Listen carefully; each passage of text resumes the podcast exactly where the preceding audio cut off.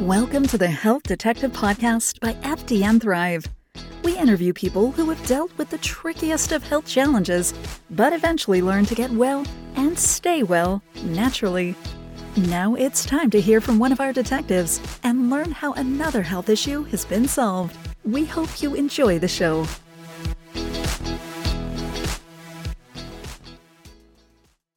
I had a lot of stories and labels around my sleep. I had it that I'm a short sleeper, I'm a bad sleeper, I'm a night owl, it's in my genes, all of these things that it's like a fixed thing and really nothing to look at that much, just sort of survive it. And that's how it is for me. Um, and it was like that for many years. I got more, um, my habits uh, often got even more solidified or even augmented. So over time, I'm going to bed later and later and later, uh, not noticing all of these things around my health that are starting to deteriorate, um, anxiety going up, having uh, shingles in my twenties, having the beginning of an ulcer. I mean, just a number of things that are showing that things are just not really working, how I'm managing things. What is going on, my friends, and welcome back to another episode of the Health Detective Podcast by F D N Thrive. My name is Evan Transu, aka Detective Ev, and I will be your host for today's show. And I loved this show in particular because I had the privilege of talking to fellow biohacker, Miss Mollie McGlocklin. And she is the creator of Sleep is a Skill and the host of the Sleep is a Skill podcast. Sleep is a Skill is a company that optimizes people's sleep through a unique blend of technology, accountability, and behavioral change. After navigating insomnia while traveling internationally, she created what she couldn't find, a place to go to learn the skill set of sleep. With a background in behavioral change from the Nonverbal Group, she became fascinated with chronobiology and its practical application to sleep and our overall experience of life. Knowing the difference between a life with sleep and without, she's now dedicated her life to sharing the forgotten skill set of sleep. I not only appreciate this from the biohacker perspective, but I also appreciate it from a personal perspective because I am someone that, even when I was deeply into the functional medicine world, I still could not figure out the sleep thing. I had been like eating organic and doing all these things that I thought were correct for probably three years, and I was still finding myself going to bed at one, two, or even three in the morning. I underplayed greatly how much it meant and that eight hours really isn't eight hours. I thought as long as I did like one to nine, it wasn't that big of a deal. Well, it turns out all hours are not created the same, especially when it comes to sleep. And that whole like nine to five, ten to six type of thing is so much better for us than a one to nine or a two to ten, or, oh my goodness, I hear some people doing four to twelve. I'm like, are you crazy? Do not do that. And most people would say, well, I wouldn't do that, but I don't know how to sleep. And that is what we will be talking about today. I had a blast with this conversation. There are very few people that I can go back and forth with on this topic. I am certainly not an expert in every single topic in the wellness space. I'm actually not an expert in any, but the light and sleep thing, I would put myself, that's definitely my strongest category. I'll put it that way. And it's very rare that I can have someone who just jumps back and forth with me with all the different studies and all these different things, and then even surpasses me with that. So I found it impressive, very fun to talk to her. Without further ado, let us get to the episode. episode. All right, cool. Hey there, Mollie. Welcome to the Health Detective Podcast. Oh, thank you so much for having me. I'm very excited for this conversation. Yes, and for those watching on video and not just audio, you will see me with my blue light blocking glasses on, ones that are actually uh, measured under a spectrometer and not just bought randomly off Amazon.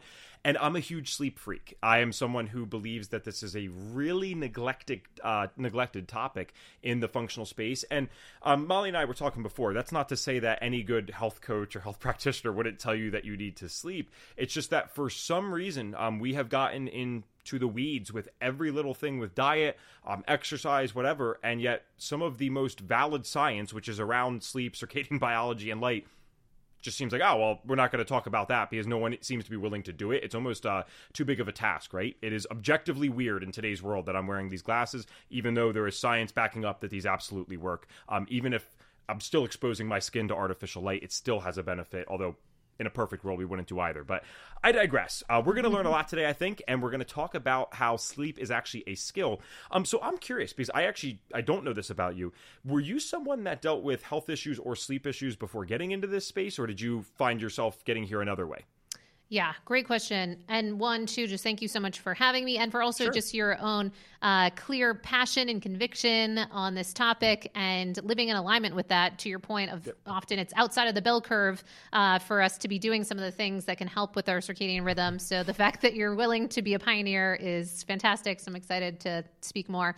Um, but yeah, it is uh, a great question because it, I think it does um, further underscore and paint the picture for why um, why create a company around optimizing sleep, like what's what's there. And certainly uh, my story, I think, helps with uh, the conversation because it was really just a, a conversation of uh, solving my own problem with my own sleep. And so what that looked like was, for many, many years, living as a um, serial entrepreneur in Manhattan, burning the candle at both ends, uh, not having any idea what time the sun is rising or setting, and living, you know, a bit of a kind of like a vampire or what have you, going to bed late, waking up late, all of those things. I had a lot of stories and labels around my sleep. I had it that I'm a short sleeper, I'm a bad sleeper, I'm a night owl, it's in my genes, yeah. all of these things that it's like a fixed thing and really nothing to look at that much, just sort of survive it. And that's how it is for me.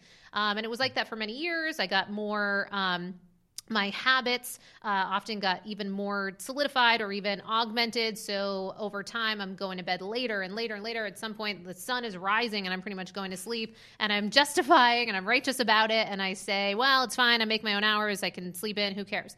Uh, not noticing all of these things around my health that are starting to deteriorate, um, anxiety going up, having uh, shingles in my twenties, having the beginning wow. of an ulcer. I mean, just a number of things that are showing that things are just not really working, how I'm managing things. And it wasn't until I went, um, uh, I was traveling internationally and kind of taking on the first steps of Tim Ferriss type lifestyle, you know, digital nomad life. And, uh, and with just the stress of running businesses on the road, my fiance and I, um, that was my, my stress level was so high that I got to a point that then the first, um, clear symptom of that was just this real inability to sleep. And suddenly everything changed and the forefront became around how to heal this topic with sleep, because I can't do anything when I'm not sleeping was kind of the experience. But also it felt like I'm losing my mind. Like, this is maddening. Like, this is, I'm so anxious, all of these things. Um, and at my lowest point, I went to the doctors in Croatia and left with, you know, their version of Ambien. And it was kind of that clear thing that I need to get up under this. Flash forward, um, really then went down the rabbit hole, understanding and learning all that I could around circadian rhythm entrainment, chronobiology, and really the science of time conversation. Um, and it just changed my life so dramatically. And of course, uh, over time, then healed my sleep, and not just getting back to homeostasis, because as I shared, my sleep wasn't that great before, but it really being able to objectively and quantifiably improve my sleep markers to a level that I never thought was possible for right. myself um, was just amazing. Amazing. Like, it changed my life. So I started working just organically with people that were struggling, just out of a place of empathy, one-on-one, small groups. And then it led to this creation of Sleep Is A Skill. Now we're in hotels. We work with high performers, a lot of poker players, um, you know, U F C. And from that place, right. now we have just this whole creation around sleep optimization. We do um, a lot to help support people on wherever they might be to improve their sleep um, and really up level, even if you're really Um, advanced in your sleep staging. For all of us, I mean, I'm always looking for ways to up level this area. Yeah. All right. Awesome start to this. And I actually really um, resonate with that a lot, because I was sick from a super young age. So I know that's a little different, but what I'm getting at yeah. is, you know, uh, my parents always joke that, and I don't mean this in a, a bad way, because there's a negative stereotype associated with some of these things, but if I didn't get into health, I would have been like a lawyer, Wall Street, whatever. And it's not for the sake of just chasing money. I just, I love that rush. I love that entrepreneurial yeah. type of thing. Like, let's go and let's just grind. And the thing is, I'm, I'm thankful in a way for my health issues from a young age, because that forced me to really address this early on. And like, yeah, now I do work a lot, but I don't mess with the diet. I don't mess yes. with sleep, you know? Um, it's actually funny, because people will assume, if I'm meeting them for the first time, that I must be someone who stays up late. And I'm like, no, I, I go to bed at like nine thirty, ten, the latest typically. Um, and I'm waking up with the sun. And that's because I have to maintain those things now if I want to maintain this busier lifestyle. Yeah. Um, and it's not busy for the, you, you know how it is. It's not busy for the sake of being busy. It's passionate, right? Yeah. I mean, I can tell that you're passionate about this stuff too. I'm, I'm curious, were you in the health health space entrepreneurially before, or did this become, like, when you were doing that Tim Ferriss type of thing, was this for a completely different industry or for health? Yeah, really good question. So um, no, it was more in the behavioral space. So looking, and which lended itself quite nicely because now with um, yeah, with what we're doing with sleep, uh, one of the things that will come up, and I'm sure we'll we'll speak to the many things that people can do wherever they're at with their sleep uh, to improve it. But often it's this behavioral change uh, side of things that can be really um, where people can struggle, because often the go-to is what's the supplements, what are the, you know, the uh, gadgets that I can get, what are the biohacks, and yet the often some of the things that are the least sexy can actually be so powerful. But it does take that behavioral shift, consistency, um, you know, and just the strong why to Uh, stay connected to those things. So it's been really great to br- kind of bring that in. And then, you know, just a, um, a real connection to uh, health and well-being and kind of personal development for many years, just from a place of, um, in retrospect, it all makes sense for me with my story, but having just known myself as someone really high anxiety, lots of sort of um, trending towards stress, lots of sensitivities, um, but then also doing a lot of things that aren't supporting those problems with lots of stimulants and all of that. Uh, so seeing that there's both this interest, but then, um, it honestly wasn't until I hit that rock bottom period that it really was willing to change everything. Okay. I just think, I think it's cool that, right, we end up, we still have that entrepreneurial spirit and we end up taking it into yes. to this type of space. And that, and that's cool. Um, and this is what I believe, because, you know, I, I dealt with health issues, like I said, from a younger age, but yeah. I started looking at what was causing these things. And I started to predict that no one in my generation was going to escape this world unless they change stuff around, because we're so bad with what we're doing. And it's not their fault, right? I mean, there's tons yeah. of toxins. We're adding them left and right. We're stuck on the blue light all night. I'm like, I don't think any of my friends, even with the best genes, are going to make it till forty or fifty without some type of chronic disease. And that sounds like, oh, forty or fifty, but guys, I don't think we should have chronic diseases at forty or fifty. The founder of F D N is the best example. That guy is going to turn seventy, I think, at the next year, and he's still wakeboarding, doing all this stuff. I mean, you don't have Amazing. to tap out at fifty. Yes. Um, but, but my point is, it's just like everyone's going to have to pay attention to some of this stuff at one point or another. You know, you might yeah. make it till forty and you were able to go party all the time or do whatever, but truth is, the majority of the people that I went to high school with now in their mid twenties, um and, you know, even maybe a little older at the late twenties, early thirties, they're all capping out. Mm-hmm. They're gaining excessive weight. They're yeah. exhausted. They have anxiety or depression. We're twenty-five to thirty. It's like, yeah. what happens in the next ten years? This is supposed to be one of the some of the best times in terms of like strength and vitality or whatever. And the, what I'm getting at is, sleep is, in my opinion, the number one thing we can do with that, because that's when we're restoring. My girlfriend and I went to the gym today. You know, if we don't rest properly, that was not only useless, we actually yeah. just damaged our body. We're going to wake yes. up, or not wake up, like we'd be crappier the next day because we broke down the muscles. So um, where do you even like begin with people? Uh, where does this start? Because I know that, I mean, even when we were talking before, it seems like there's a lot here. So I kind of just want to break it down. What's like the easy wins for people? Where do you typically start? Yeah, great questions. Um, and great, you know, just kind of awareness of um, and commitment that really um, putting sleep as that foundational piece to the health puzzle, I think, is absolutely huge, and uh, is beginning to sort of land on more receptive ears, I think, right now. And we've got enough more, more and more studies coming out, more and more interest coming out. The sleep yeah. industry in and of itself is, you know, um, looking at a real huge uptick in even just the potential amount of money that is available for people. So suddenly you're seeing so much more of this topic um, in kind of the mainstream, and whether that's a good thing or a bad thing, I don't know, because there's a lot of things that will be, and we'll see even way more. And I know more that are coming that are going to be looking for people to invest in this area. Um, but often it's really just getting to some of these basics that are often free. Uh, so let's get into some of those. So Um, what we do with Sleep Is a Skill is, one, just beginning with sort of that why, getting connected to even the idea that um, that this conversation or um, being enrolled in the fact that sleep really could be a skill, which can in and of itself be this paradox, um, because we might imagine that it's something that's, you know, this uh, uh, innate element to us, and it's something that everyone can do. And yet uh, our argument is that in our modern society, we've gotten so divorced from some of the things that we had done for thousands of years hardwired in our biology, and yet now we're deviating. So from that place, um, really committing that the more we learn in this area, then the more we can do to both stay on track with our sleep, but also course correct with velocity when we inevitably kind of fall off track. Um, so from that place, just kind of coming from that. Secondly, Uh, we're very big on on tracking. So we have every person that we're working with is at least wearing the Oura ring, um, and not from like an affiliation perspective, but just from a way to have a consistent, objective um, kind of data points that we can be logging. Uh, but then two, what we're looking at are two key frameworks. So one being the sleep tripod. So uh, we're looking at having consistency between uh, our environment, so our physical sort of environment, but not even just in our bedroom environment, but things that we're doing from the moment we wake up. And, you know, certainly that will align with that circadian rhythm entrainment. Um, and so light exposure, darkness exposure, meal timing, all those things. Uh, but then we're also looking at our psychology. So are there either things that are acutely happening that, you know, there's a death in the family, there's, um, you know, we lost a job position, et cetera, something acute, or is there chronic sort of stressors from a psychological perspective?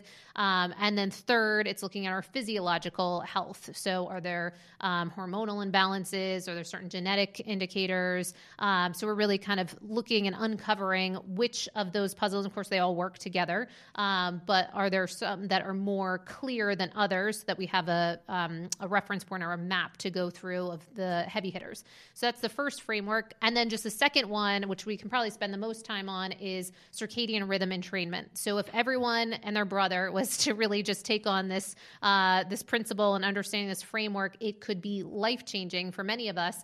Um, and we can get into some of the things that are involved involved in that, but all of this is really from this place of understanding that our circadian rhythm, our twenty-four hour rhythm, um, is something that exists on a spectrum. So it's, you know, we're either on the, um, might be closer to the weak side of the spectrum or the strong side of the spectrum. And I'd make the argument that many of us are kind of probably more closely aligned with the weaker side. So we're looking to move ourselves over systematically to the stronger side. And what that would look like on the um, flip side of it is that you're largely consistently, um, automatically, without having to think too much about it, going to bed at around the same time. You're waking up at around the same time.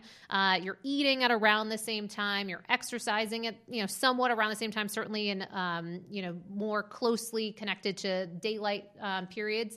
You're looking at your thought patterns, and you've trained and are working uh, to bring about some of the more stressful things that you might be taking on during those daylight hours, and then um, having practices so that we can minimize those in the evening. There's lots of things we can get into, but that's all within that circadian rhythm entrainment framework. Cool. Well, I would, yeah, like I would love to talk about that. I think it's fun. And again, I think it's just, I don't even know how I got into this because yeah. it might have just been luck. And I, you know, you know how it goes, right? You find one article, you're like, that's cool. That's yeah. awesome. And then all of a sudden you're like five years later wearing stupid glasses. um, but like, this is important though. And this matters. Yes. So let's, you know, start it off from the beginning of okay. someone's day. I mean, what is the first things that they should be doing to really set this circadian rhythm? Because it's beginning the moment we wake up. Yes. Okay. So one, um, I think speaking to your element of uh, you kind of begin going down this rabbit hole on this topic, I think one of the reasons that uh, this topic can be so um, fascinating for people, and certainly was for me, was that there can, once you start learning more and more about it, it can almost speak to this sort of inner knowledge or inner wisdom of, oh yeah, that fits now that I think about it. And it can just be really um, a blueprint that we can pull from thousands of years ago, how we likely interacted more when we were connected to nature. Um, and pulling that into our modern society, but still having it all. How can we still watch Netflix, but, you know, maybe not mess with our melatonin as much and have all having it all at the same time? So first things first, um, with circadian rhythm entrainment, what we're looking to do is we have our clients um, do something called a circadian crafted day. So we have them um, kind of plot out what times um, they would be inspired really to seven days a week go to bed and wake up uh, from. And so when I say that and like that, it's more that Um, sometimes it can take some time if people have been really extreme night owls to go from that straight to uh, suddenly they're rising with the sun and what have you. So we might want to kind of ease them into a bit of a um, shift in their scheduling. And we might have other things that we're considering. They might be shift workers. They might travel a lot internationally or whatever might be at play. Um, so we have them really look mindfully and responsibly and say, what can they commit to for the time being seven days a week? Because that's really the key, so that we're not having, oh, well, most of the time I go to bed at this time, except for those two or three other days of the week. Uh, so we're cutting that out. And so suddenly you've got this circadian crafted day where you have a consistent bedtime and wake time. Uh, and then from that place, you're looking to not have it deviate too much between um, with a deviation kind of shift of thirty minutes or so on either side. So plus or minus thirty minutes. Um, sometimes, you know, you might, something comes up, you might go into like the forty, forty-five minute range, but we're looking to have it be as close as possible. Uh, so uh, coming from that consistent place, then you're starting to bring in what are these zeitgebers, which is really uh, another term for time givers that affect your circadian rhythm. So the first one is light, and that is by far the, one of the most powerful um, time givers that we have. So that is the first one that we want to look at. So from that place, then what you're really looking to do is create a ratio of a kind of a high amplitude of a large hit of light basically throughout the course of the day, and particularly um, known as sunlight anchoring, anchored on the first half of the day. And then on the flip side of that, so you can't talk about light without talking about darkness, is that then you want to augment your amount of darkness that you're getting in the evening. So kind of going from dim to total darkness, of course, when we're sleeping. Um, and having those interplay well. Now, the, what that would look like in your day is you have your set wake up time, and then you're going outside physically each morning um, as closely, you know, kind of married to that uh, wake up time as possible, that you're going outside and getting that sunlight in your eyes specifically uh, without sort of baseball hats, scarves, because um, you also want to aim to get it as much on your skin as possible, vitamin D.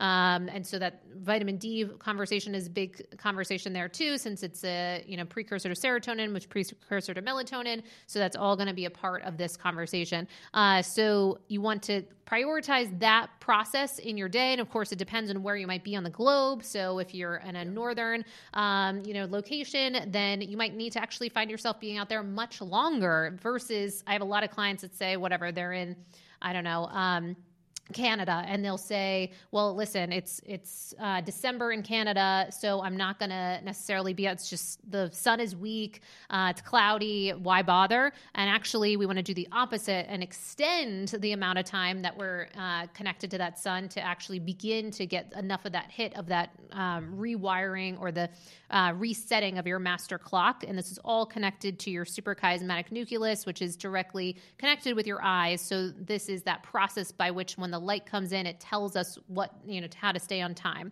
Uh, so you're consistently doing that. So if you get nothing else out of what I'm saying, my hope is that at least this practice is something that we can bring in, and it's totally free. Um, and if for some reason you're bedridden or something's come up that you can't get outside, um, that is a time when you can look at different alternatives. Um, so there are some light boxes on uh, the market that actually can help with, like the Spurdy lamp is one, um, that has F D A clearance to help uptick vitamin D production. Um, so those are some things, but those are definitely lower on the rung to getting full spectrum sunlight uh, each day. So that is part of our goal. And then I can get into some of the other ones uh, too, if you'd like to kind of go sure. down.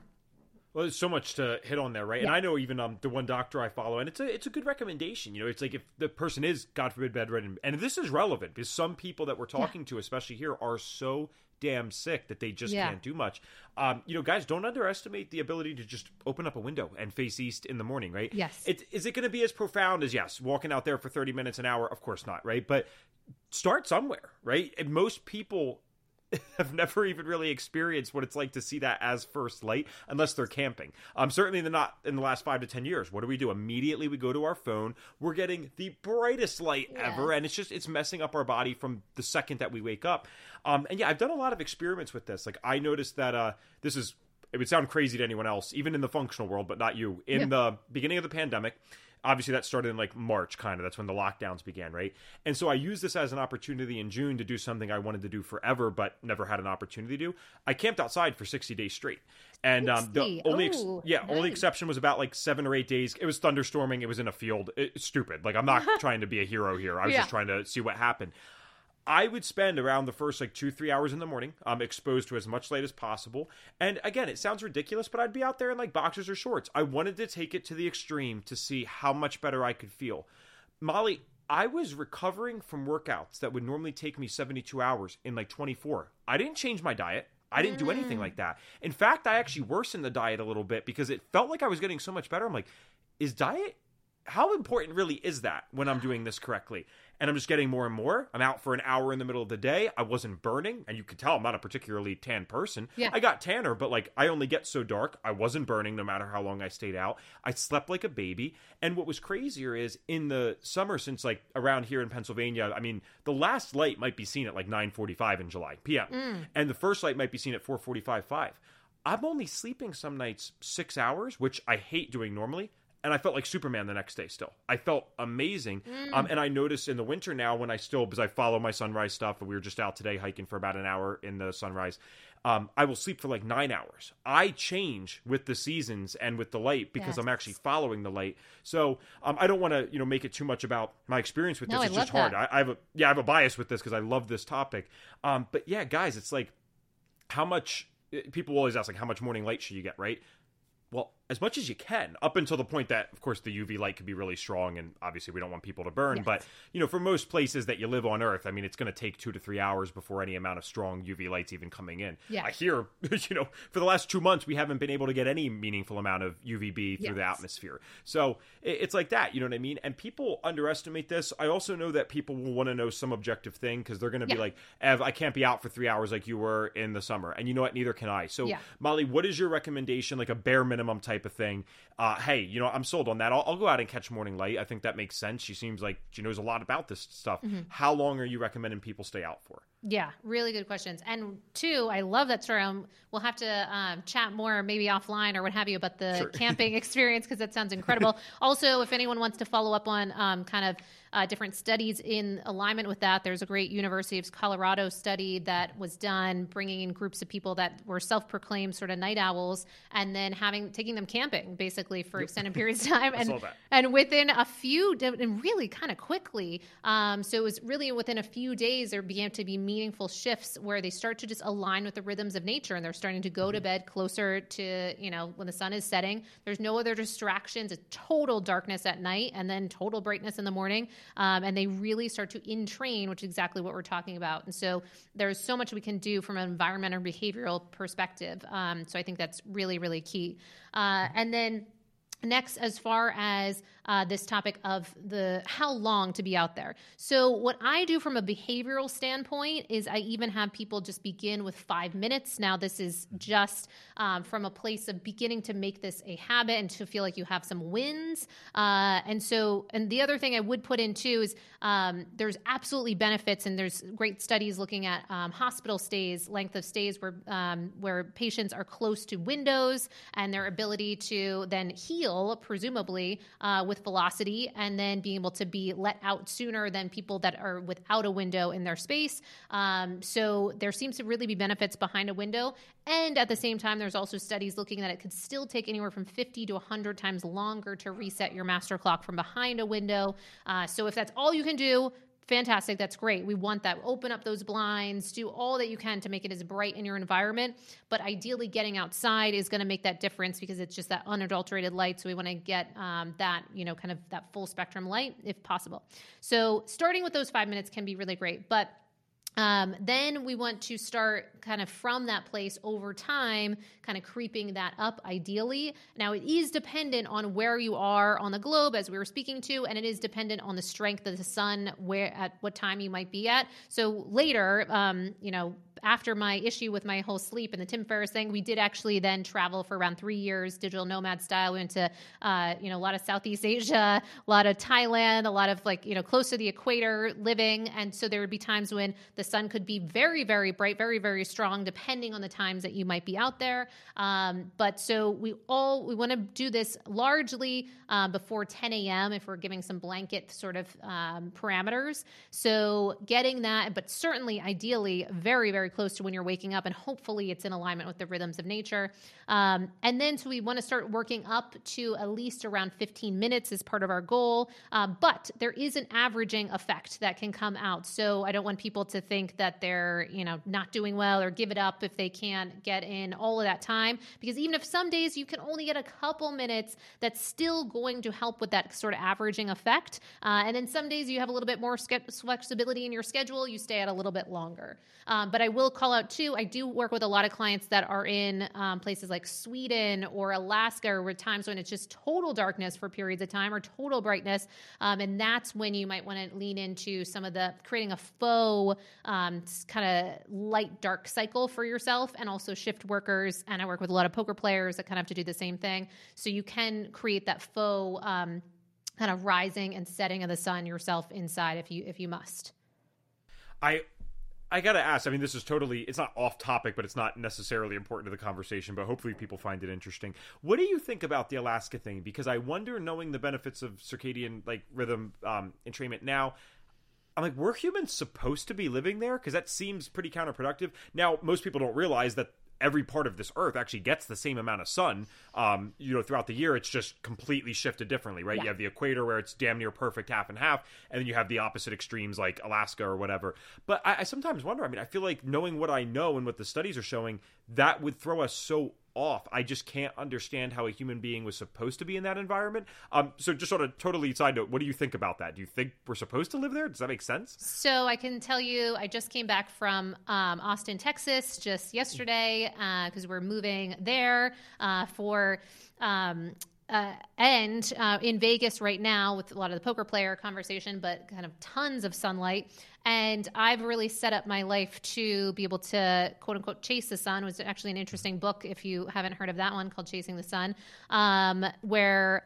because of so much of the information that we that is coming out around some of the benefits of being able to be kind of basking in more of that sunlight when possible. Now, at the same time, there's benefits to having, um, like you were speaking to, those shifts where you are shifting with those more dramatic changes in seasons, uh, so that you're not having sort of an eternal summer, which is uh, known to have some problems too, because we don't want to have too much sunlight, because that can kind of create Um, a lot of changes in behavior as well. So we want to have sort of this nice marriage. But I will say uh, there's some interesting information around the thirty-seventh parallel, it's called. So anything above the thirty-seventh parallel. Um, so for instance, things like M S rates um, being really markedly higher the further you're going from this thirty-seventh parallel. And then if you're going south of that thirty-seventh parallel, uh, then there can seem to be some beneficial health benefits. And since for me, health is so crucial.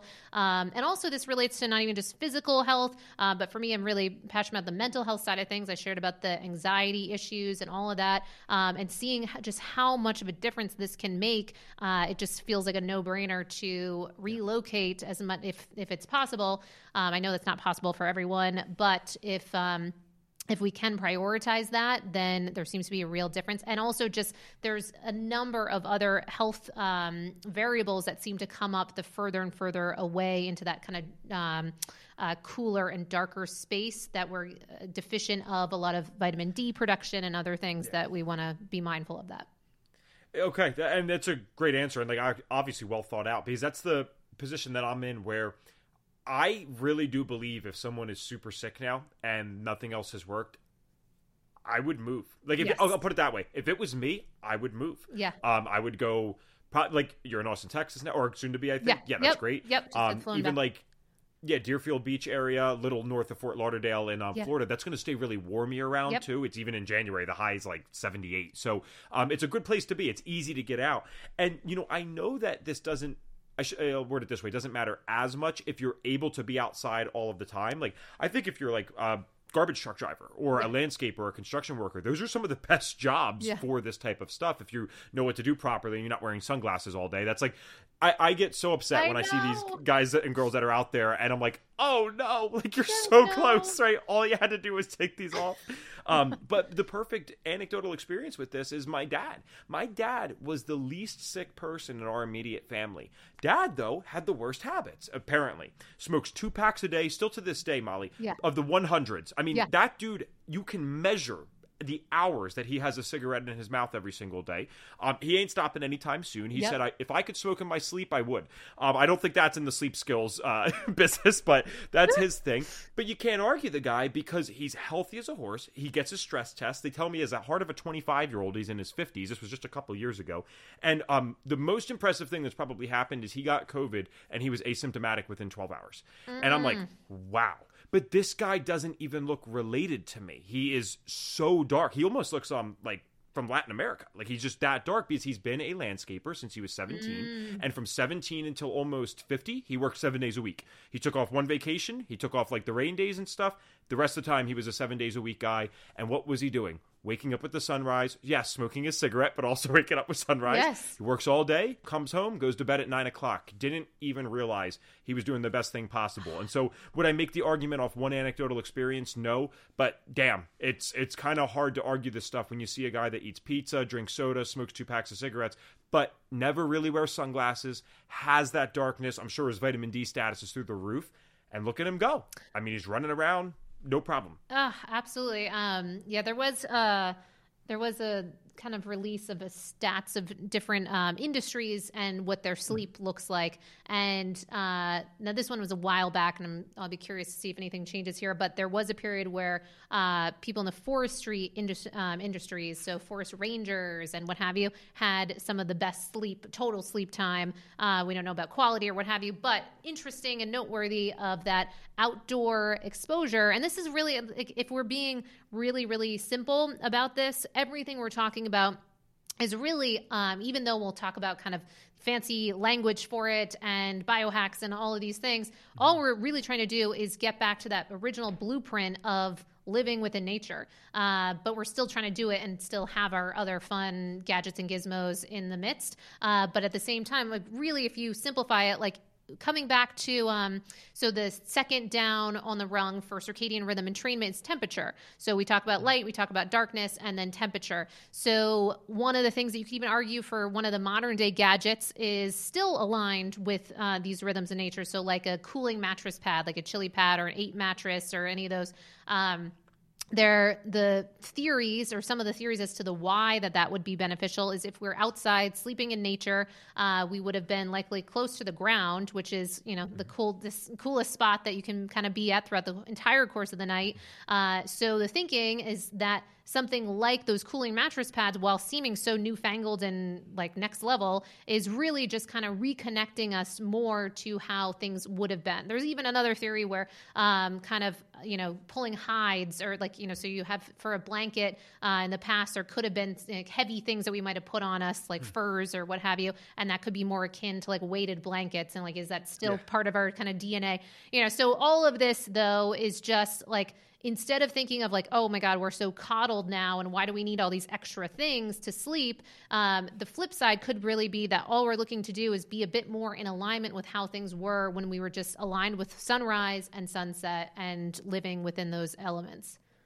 I, I always explain this again, especially to like younger people, because like my friends respect it. They know that this worked for me, but they're sometimes like high school ones can be confused yeah. about it. And I'm like, guys, like our seeming advancements in technology is actually leading to our human regression. Yes. I mean, we're, we're getting sicker. It's objectively not working. The yeah. life expectancy of my generation ha- is estimated less for the first time in recorded history. Now, here's the thing. Western medicine is getting better by the day. It'd be bad if the life expectancy was staying the same, in theory, you would think. I mean, I'm sure humans have a cap, but if it was staying the same while Western medicine's getting better, that already implies that we're kind of doing something wrong. If it's getting worse, yeah. that's a huge issue. There's a real discrepancy here, um, and, and we're really messing up. Um, so I wanted to just, uh, because, I mean, it's so clear that you are absolutely, no doubt, the most educated person uh, that we've had on the podcast about this topic, so I appreciate you coming on. Oh, uh, I want to just rattle off a few questions that I think have it's not necessarily like on track with what we were doing, but it's important nonetheless. Sure. Melatonin supplementation, do you think there's a time and place for that? Do you think that's something that shouldn't be used? Because I hear this back and forth. Yeah. Um, it annoys the heck out of me. I will admit this is probably the one I'm most confused with, so I like to ask people. And really the question is, does it ever have a place? And then when would that be, if so?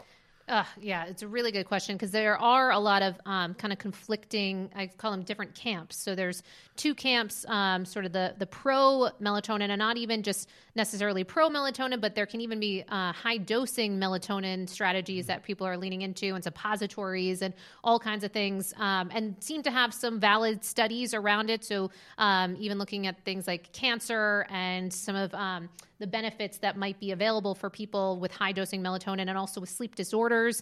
Uh, so if people are dealing with certain um, R E M-based uh, disorders or uh, lots of other sleep issues uh, that are not being, um, that we're challenged to address uh, naturally or behaviorally, then that could be another approach that people might lean into. So to answer your original question of are there, is, kind of, is there a time and place for it? There definitely seems to be a time and place for melatonin.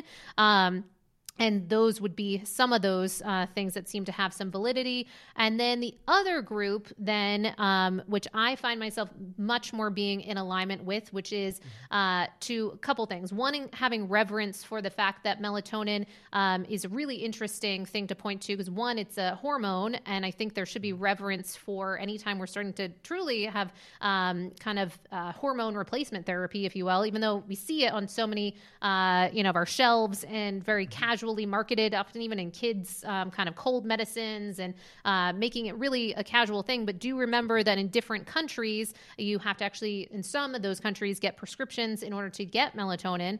Um, Seriously? Yeah. So there are certain countries that have that. That is uh, so really important. Kind of call out that we're it's we're in a bit of a. Um, We're not necessarily the only spaces that uh, just are so casual about the fact of having melatonin. And secondly, if you are going to be um, kind of leaning into taking something like this, we do want to first look at all of the behavioral shifts that you can make to uptick your own production of melatonin, um, because also if there's uh, while it is this hormone, it's also one of our most potent antioxidants at the very same time. So it's one of those confused, kind of like vitamin D, how it's like a vitamin and a hormone and does all these yeah. things. So it's superpower. Uh, so we want to do as much as possible to create our own melatonin production, because then there is the concern of um, if we are to be uh, taking this externally, could that impede our body's own ability to produce that? And I don't think we have enough of that kind of clear studies. Now, people go back and forth on this topic, but I still am wary of this,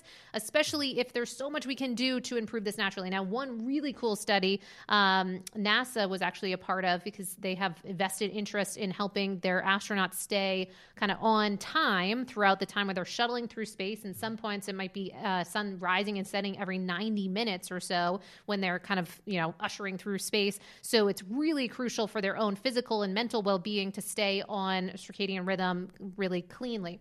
So with that, this study looked at the difference between static lighting, which is the same type of lighting throughout the entire course of the day. So say they had that on the on the shuttle um, or in the, you know, kind of space missions, uh, having that same type of lighting the entire time, or having dynamic lighting where it adjusts sort of like a circadian rhythm centric lighting. Um, and what they found is that with static lighting, there was this little uptick in sort of natural melatonin production, but it was this, this little blip. Whereas with dynamic lighting, it was this measurable sort of like big old Everest peak of naturally produced melatonin. And so we have to remember that melatonin is known as the vampire hormone uh, or the hormone of darkness. So in order to create create your own melatonin naturally and sufficiently, because you might get a little blip, uh, but to really get bathed in that melatonin, then it's important for you to um, really value darkness. And I think we're in a society that is, uh, we got night lights, and we've got the, you know, oh, it's just a little sixty watt light bulb and this, that, and the other. And we really underestimate how much light is in our evening environments. So when we do move that down, I just see this time and time again where clients, you know, they send pictures, they send video of their sleep environment, what have you. And as we start to just get rid of a lot of those extra lights in the evening, um, they'll just always say not only themselves, but the rest of the family is often getting tired earlier. And it's almost as if like, oh, I can't believe it. That's so weird. But it is no. not. It is so clearly wired in our biology. um I, again, I mean, we might have to just have you back on. I mean, you're throwing down so much stuff. But the one melatonin thing that you never hear anyone say is that I like that you, you think, hey, maybe logically this would make sense. This, it is a hormone that if we overuse this or use it too much, we might not be able to produce as much. But everyone says that like it's a fact. And I fell for that as well. There are no good studies yet yeah. showing that use of melatonin um, inhibits your natural response. Yes. In fact, there's yes. actually, I didn't believe this, there was some showing the opposite. Yes. Like people that are sick, it might actually trigger a normal response. So that's what, when I figured that out, and that was only a year and a half ago, um, that got me on the train of like, I wanted to experiment with this.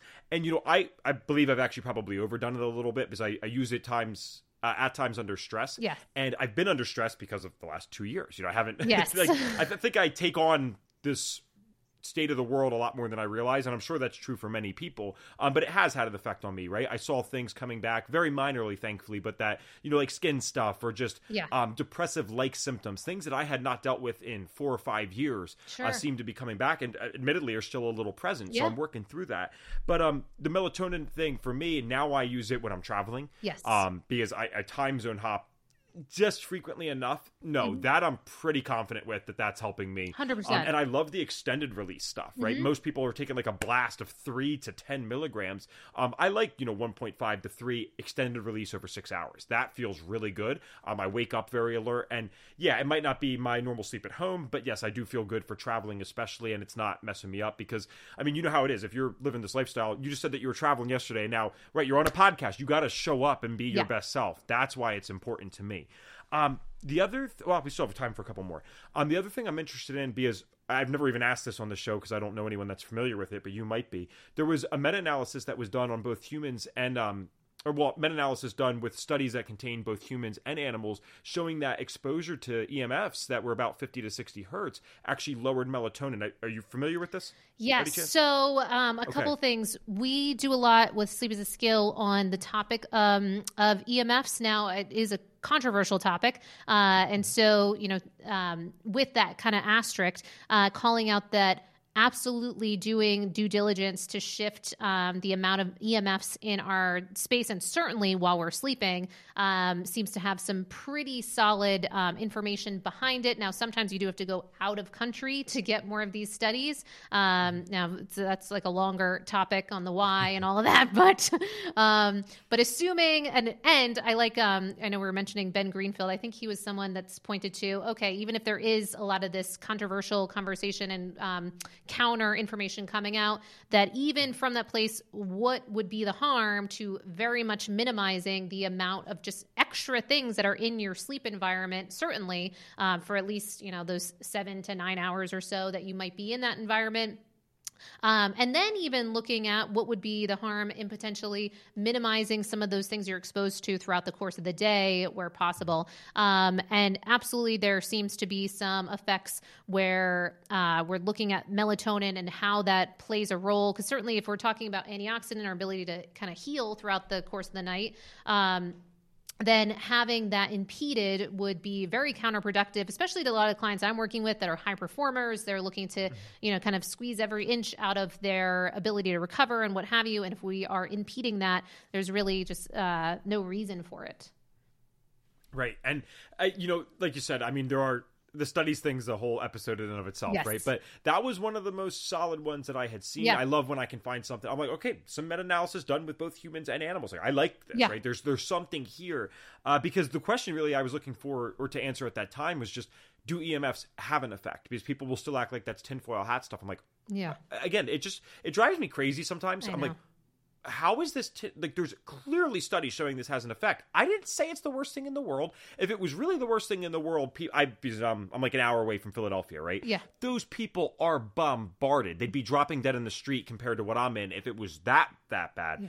But obviously it's doing something. So, yeah. you know, we don't have to be tinfoil hat. We don't have to be crazy. Like, yes, it we're affecting us. And, you know, people also forget that the sun by definition is its own form of radiation. radiation. Yeah. It, you know, it's part of this yeah. um, E M F spectrum. So we know how much that benefits us. And that's a very, very small portion. Well, I shouldn't say the sun in general. Visible light is a very small portion of the actual uh, electromagnetic spectrum. So I think it's probably fair to say that it's affecting us in different ways. I just, um, it drives me crazy. That that's a side point. I want to make sure that we get in um, our signature question on the podcast, as well as where people can find you. One other thing I want to throw out real quick, because you alluded to it in the beginning, and I don't think this is talked about nearly enough, um, is meal timing and its effects yes. on circadian rhythm. Because I forget, uh, what's the one researcher's last name? Is like Panda? Or oh, yeah, Sachin Panda. Yeah. Yeah, I think this was one of the first things that came out with this, showing that, like, legitimately, that, hey, meal timing does affect it. So um, for people that are confused that meal timing could affect your circadian rhythm, actually, and no, we don't just mean that eating late affects digestion. It's literally affecting the circadian rhythm.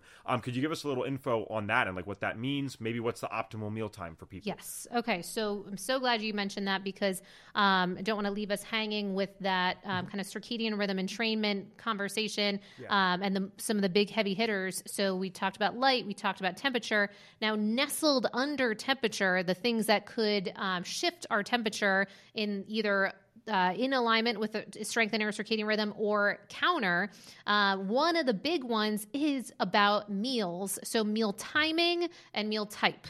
So those two things can really hugely shift our body temperature, um, but also our glucose levels and a number, and, and just the process of turning on the digestive system at uh, kind of counterproductive times that would uh, tell the body, well, presumably if we're eating at nine p.m., we must need to be eating, um, making energy for something. So it's something must be coming, or we must be doing something. So it's sending the wrong signals at the wrong time. So Um, if people want to learn more about this, uh, Doctor Sachin Panda is absolutely a fantastic um, kind of source point. He wrote the book, The Circadian Code. Uh, so he has, That's you know, awesome. decades of uh, information out of the Salk Institute. Uh, so looking at how, um, how just closely tied these two things are. So we want to look at our first bite. So what time are we having our first bite of food, and what time are we having our last bite of food? And according to the circadian code, now there's lots of different things of how people quantify when are, when are you fasting or when are you not fasting. Does this involve a coffee? Does this involve a tea? Like, you know, people go nuts on the topic, and for good reason, because it's confusing. Uh, but from the topic of entraining your circadian rhythm, the thinking is really anything that's not water will kind of send the signal to the body, because every virtually every single cell in our body has a clock. And so all of these little clocks are, um, there's both the peripheral clocks in, you know, throughout the course of your, throughout your body, um, and kind of your central master clock, that um, S E N, that uh, suprachiasmatic nucleus. So keeping these things all on time is, is a job. And so if we have um, something coming outside of that Uh, meal timing rung, then that can confuse the body on what it should be doing and when. So what I see most commonly, because every client we have, they're wearing different wearable trackers. Um, often they may be wearing um, continuous glucose monitors at the same time. And we did a um, kind of a focus group uh, through Levels and Oura Ring, and overlaid um, people's continuous glucose data and their Oura Ring data. And one thing that we found that was really just a small kind of group of people, so very informal, but Um, what we still cool, yeah. yeah, it was still really cool. And so out throughout that process, one of the things that we did seem to find was that as people are eating later, uh, then we would either find um, more inconsistency with their um, bed timing, so their goal timing, so their sleep latency, uh, and we would often particularly find an uptick in wake-ups. Um, and that did depend on a couple things. It was what type of foods are they having, and, but particularly that timing became really important, because also just no matter what you're eating, if you are going through the process of digestion, Um, it is a taxing process on the body. It has to be all this blood flow sent to the stomach, and, you know, we're having to deal with this. And so uh, we'll find often this uptick in body temperature as a result of digestion. And often there could be other things too. So uh, this can get really layered. That's why sleep can be a skill, because uh, you know, might have histamine issues. And so then suddenly that might keep you more up. And there's so many things that can come as a result of uh, the timing of your type of food and how that can play a role in your sleep. Um, but for the simple process, one of the things that we suggest people play with is something called circadian rhythm intermittent fasting. And again, this is bio-individual, and of course, you know, consult with your, your doctor, et cetera, et cetera. But um, if you play with something like circadian rhythm intermittent fasting, what that is is a kind of um, fancy set of words where you're eating between sunrise and sunset at the very least. Um, and so, and so you're aiming to do that throughout the entire year. And if you start to kind of deviate and go into more of the periods of darkness, you want to just try to course yourself, course correct yourself a little bit back. Um, but by and large, we find that that is helpful for um, uh, really this balance of blood sugar and insulin that seems to get disrupted the later we go into the evenings mm-hmm. and the closer that is to our bedtime. Wonderful. Yeah, I, at this point, it's, and it's like, you don't want to like limit yourself in today's modern world, right? You got to find your unique balance, everyone. But I mean, I don't even want to go eat at a restaurant at like seven or eight p.m. anymore. Same. I don't feel good. Especially like when you're going out, what are you getting? You're going to get something fun. You get like a damn steak or whatever. Yeah. That is like the worst thing I could possibly I eat late at night. It just yes. does not work for me. Um, now, again, maybe if you're going to bed at two a.m., you're not even really noticing that effect. Right. But for someone that's going to bed at nine thirty, ten, yeah, if I go ahead and have a steak at seven, I, not even a question. Yeah. That will affect me every single time. Uh, Yep. Very strongly. Yes. So, um, all right, cool. Well, we are uh, just about to wrap up. Um, I'm going to ask you our signature question, but Molly, where can people find you? And also, even though you've said it a few times, like who is your kind of ideal client? Um, I always like to ask people that so that if a listener is listening and saying, hey, Molly seems cool, like I want them to know that they're the right person for you as well. So who's the ideal client and what do you offer? Where can they find you? Yeah, absolutely. Uh, so as far as our ideal client, we are really looking, um, so traditionally for the most part, it's people that are making their own hours. So they're entrepreneurial, they're high performers. Um, you know, there's a lot of uh, different groups that seem to struggle with that ability to have the freedom to make their own schedules, uh, but at the same time can be this blessing and a curse, um, and then are looking to really up-level their performance, their productivity, um, kind of curious about the, where they're at and how they're performing and how they can, and get excited about the fact that they can often make that difference. Uh, but we do also work with, too, we um, want to do as much to help support different types of groups. So at the same time, we've worked with different people that are shift workers. Um, we'll work with different people that Um, still might have more of a nine to five, but at the same time, they are still struggling even with that sort of um, kind of created consistency. Uh, so we really are looking to be a part of um, the the sleep improvement process for people that are clear that this can um, really support their lives and their health. Uh, and so, but with that, there's lots of different ways that people can be a part of that. So we try to have many different tiers of involvement. And where could people find you? Oh, thank you. Uh, so, so I asked you like three yeah, things, no. so fair enough. No, that was great. Uh, so the the where, so sleep is a skill dot com um, really acts as a bucket for all kinds of things. So once you're there, um, a couple things you can do. You can take a sleep assessment, and then you'll get kind of um, targeted information back uh, specifically for what you're dealing with with your sleep right away. Um, but then also we have a weekly newsletter. We've been going on, I think, one hundred eighty, like two editions every single Monday. Nice. We don't miss a Monday. So we, our aim is to get you sort of like as much information, kind of have it be the most obsessive newsletter on sleep uh, that we can put out. So we have lots of different things from our clients or uh, readers or followers that are testing different things with their sleep, and often their stats involved with that, kind of breaking those down, which is really interesting. Um, And then we also have the podcast, the Sleep is a Skill podcast, that has uh, lots of different sleep experts and uh, latest and greatest sleep tech or approaches or what have you. Uh, and then you can also, if you're still from that place struggling, so you can either get all that free information, um, you know, consistently. And we also do uh, online different sleep spotlights, like on um, I G T V and those sort of things, to have consistent information. But if you're still struggling from there, then we also have um, both uh, ninety-day programs for one-on-ones and small groups. Cool. Great name too. So easy to remember, right? Sleep is a skill. Yes. So good. um, all right. We will finish up today with the signature question on the Health Detective podcast. And this is fun because this could kind of go a few ways depending on how specific you get. But anyway, the question is, if we were able to give Molly a magic wand and you could get every single person in this world to do one thing for their health or get them to stop doing one thing, what is the one thing you'd get them to do? Ugh, oh my God. Well, clearly I'm biased, uh, but it would be all about prioritizing sleep in that process. If you're someone that's listening and you are um, looking to improve your health, to kind of restructure that pyramid of health that you might be thinking of, of, okay, well, it's a new year, so I'm going to get the, you know, the nutritionist and the personal trainer and the this and the, and the that. Instead, how can we learn about and prioritize our sleep and put that on the really most crucial foundational rung?